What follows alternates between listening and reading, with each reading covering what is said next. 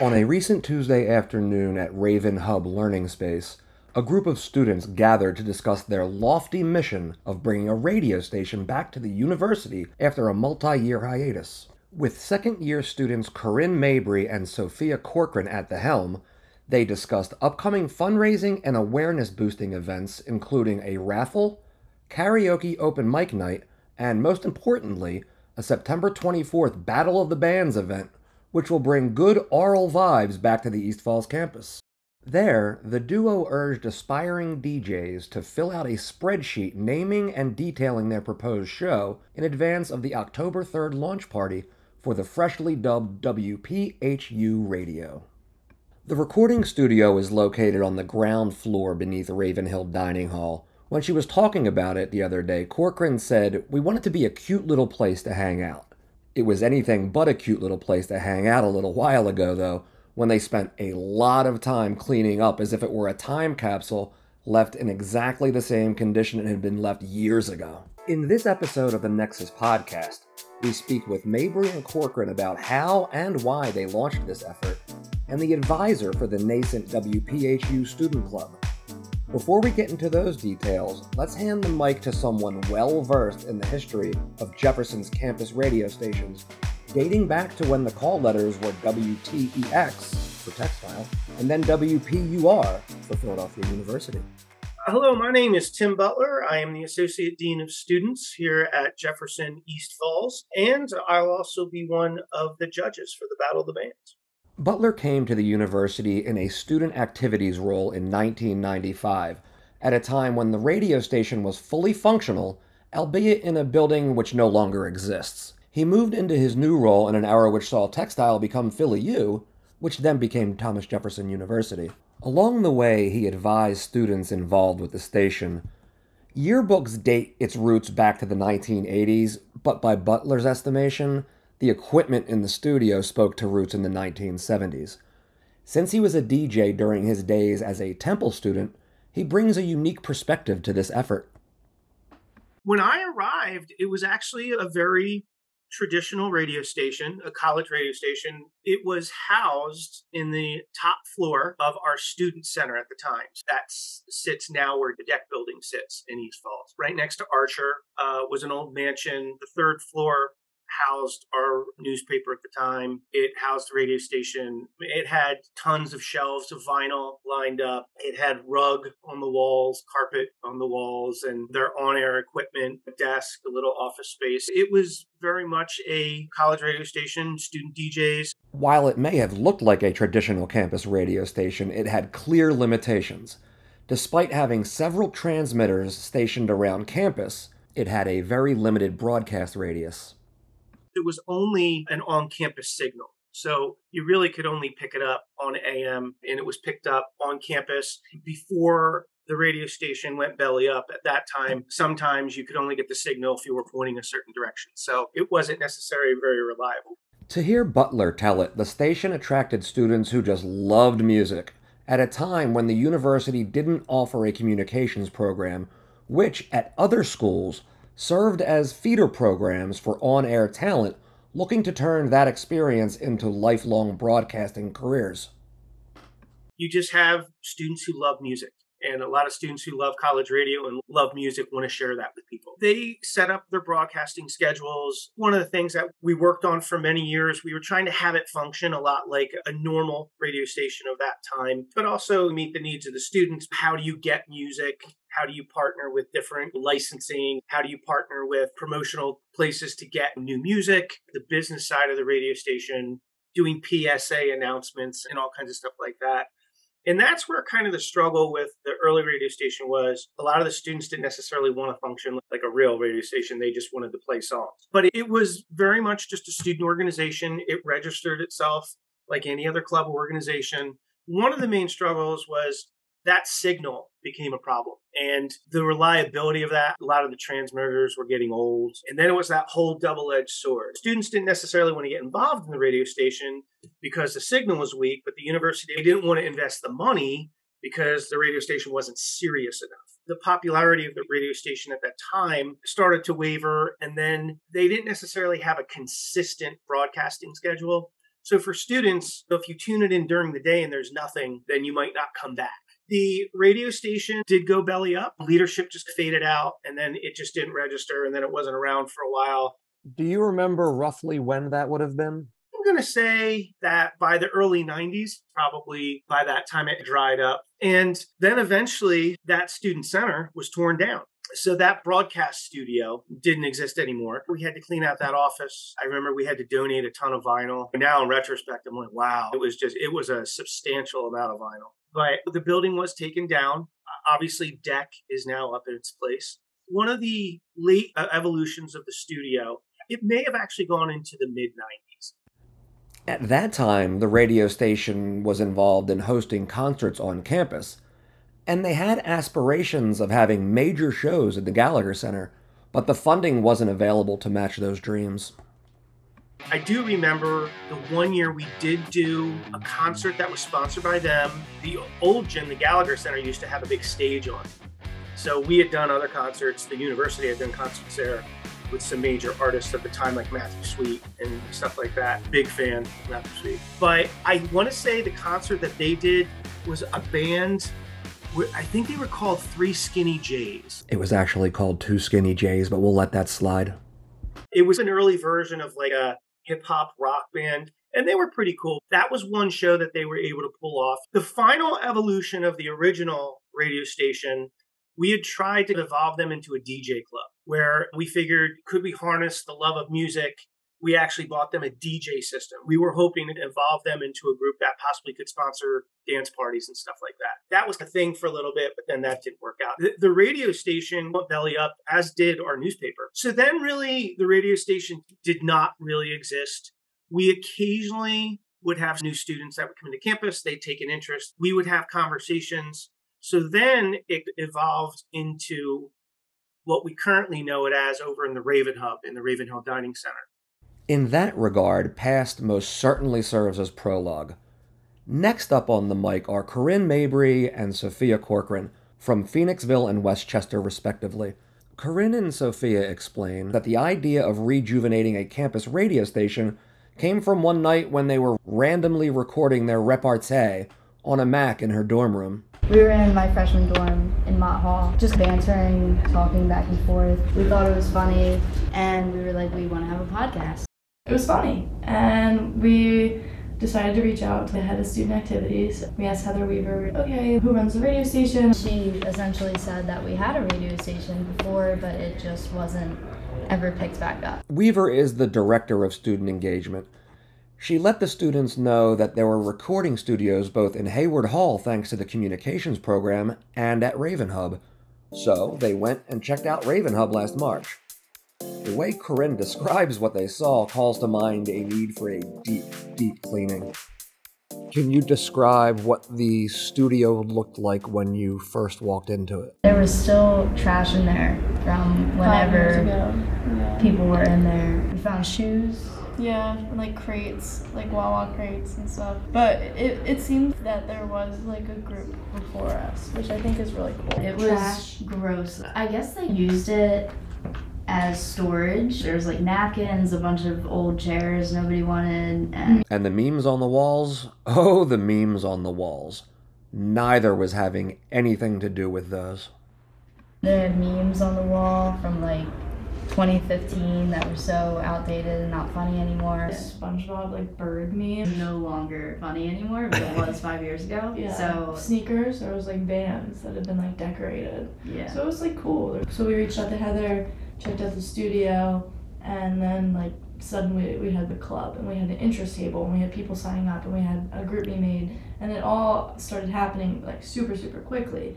How did you get word out? Yeah we started an instagram account for it. Yeah. That started getting followers and then once we had our interest table at um, the top of the stairs in Kanbar we had about what like 30 signups? 30 people had signed up at the yeah. time. As with the past interest has ebbed and flowed since last year Still, the pair recognizes how lucky they are to have been able to start this club. That fact becomes starkly evident at meetings with leadership from other student clubs who've toiled to get to start theirs.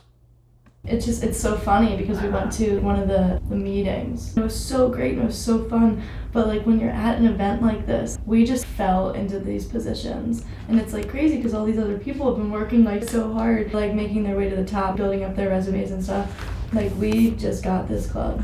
Yeah, know? Like, 'cause it we wanted a fell in- 'cause We wanted a podcast. podcast. it's crazy that we started this club as freshmen because the more I think about it, if if we had just been members in the club, like we had would have not shown up. With plans to have the station up and running in an online only presentation, think playlists on Spotify and the like. Their attention at the recent Raven Hub meeting went toward fundraising. They've asked family members and friends to donate items which could be raffled off so they could afford to have refreshments at the upcoming Battle of the Bands event. They've seen quite a bit of interest from students who want to be a part of it, and they have logistical support by way of new computers, furniture, and other amenities for their tiny studio at Ravenhill. That's not to say there hasn't been a learning curve, and Corinn talks about that.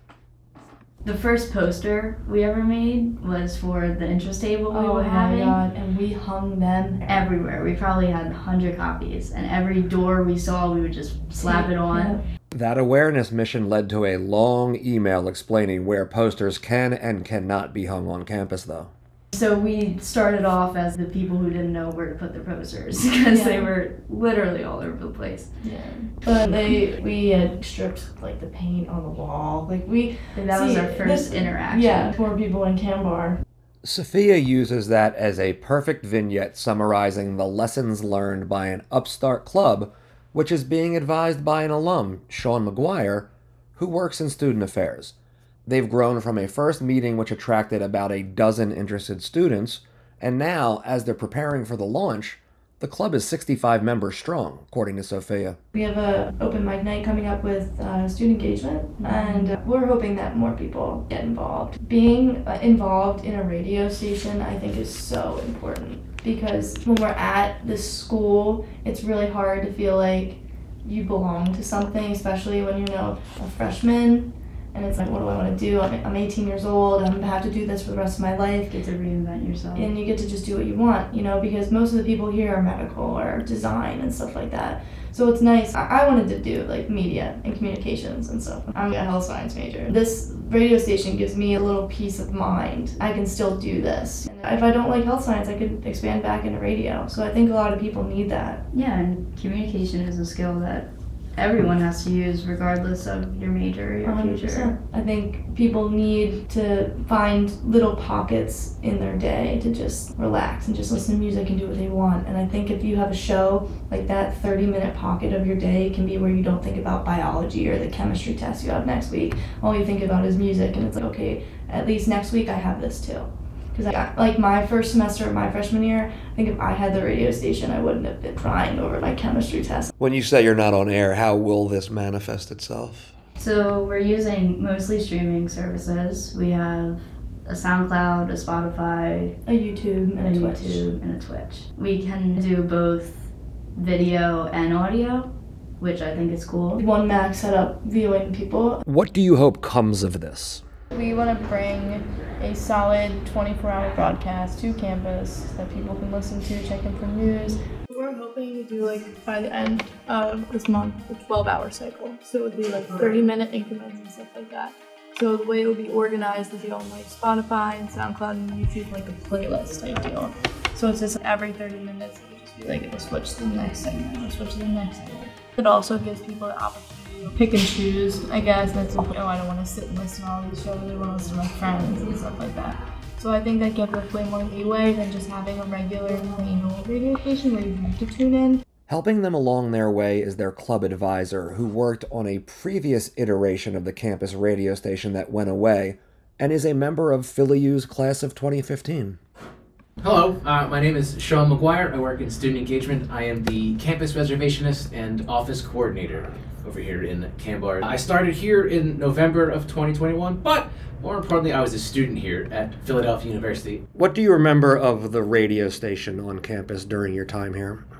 We called it the development team. So it was me and a bunch of other students. They were very great. One in particular named to mention is Stephanie Glancy. She was class of 2014, I believe. We all got together with our advisor, David Rogers. Great guy, miss him a lot. we wanted to have a radio. We wanted to be, we wanted to do cool stuff and have cool shows and play cool music and talk to our friends and kind of get on the air. How did the radio station look at that point? Was it on the radio? Could you listen to it in your car or was it all online? When we started, there was none.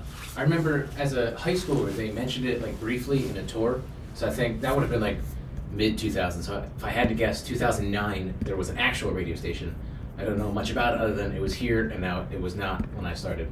When we got here, we were planning to be all online. I think we set it on SoundCloud and some other thing that didn't really work out. We were mostly on SoundCloud with our podcasts. You are now an advisor to a group of students who are trying to reinvigorate the radio station. Tell me a bit about what's going on and how that came to be.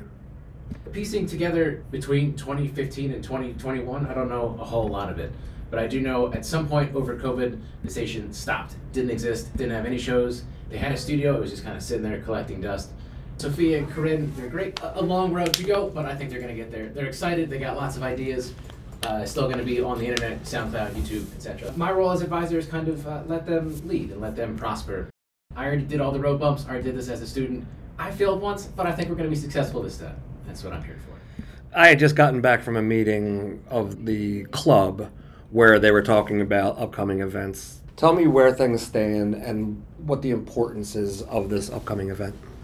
So their first big event is the Battle of the Bands. It's coming up to Saturday, September 24th. So it's kind of their, their big thing. Like they exist as a club, but A, can't hear them. The Battle of the Bands is the important kind of the we're here, we're now, here's how to find us, putting their stamp on the campus programming map.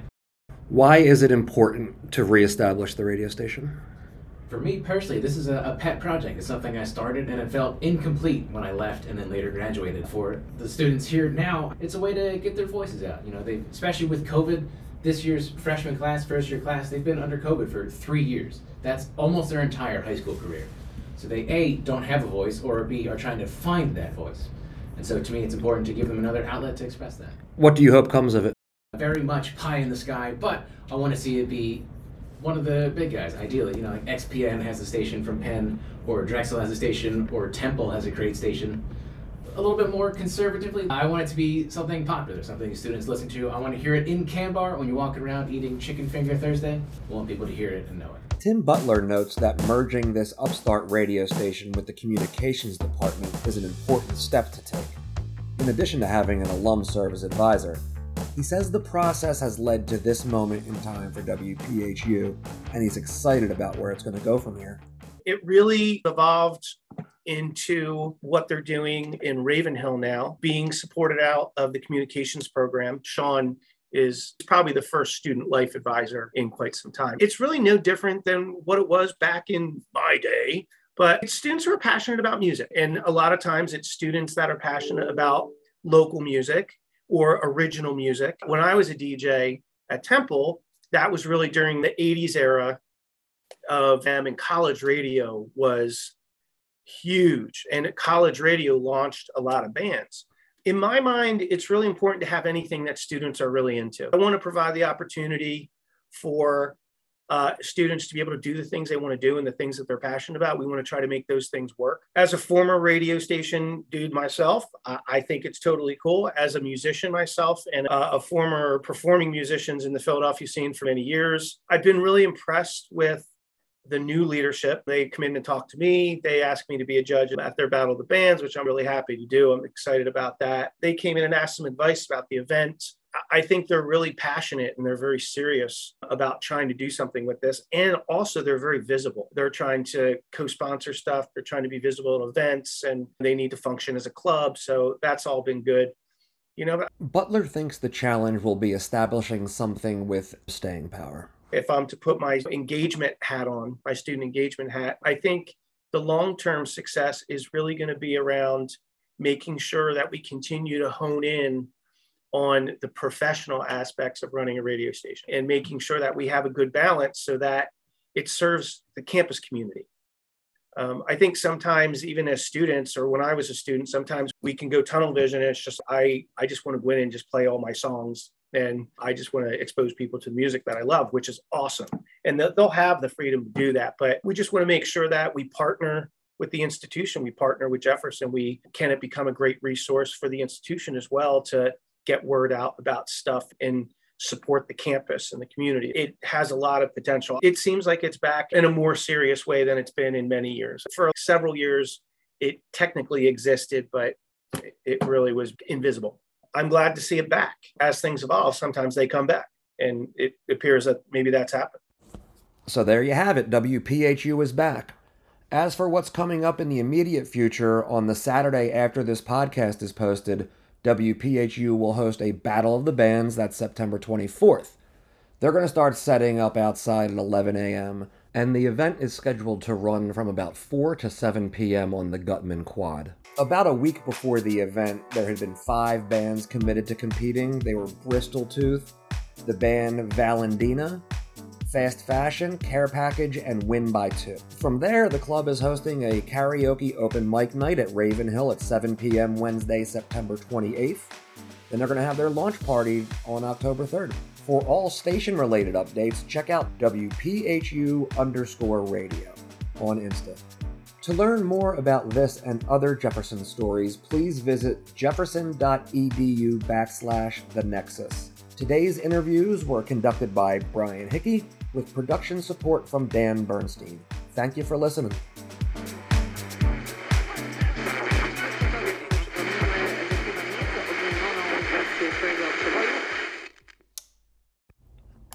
And the event is scheduled to start at 4 o'clock, running through 7 p.m. on the Gutman Quad.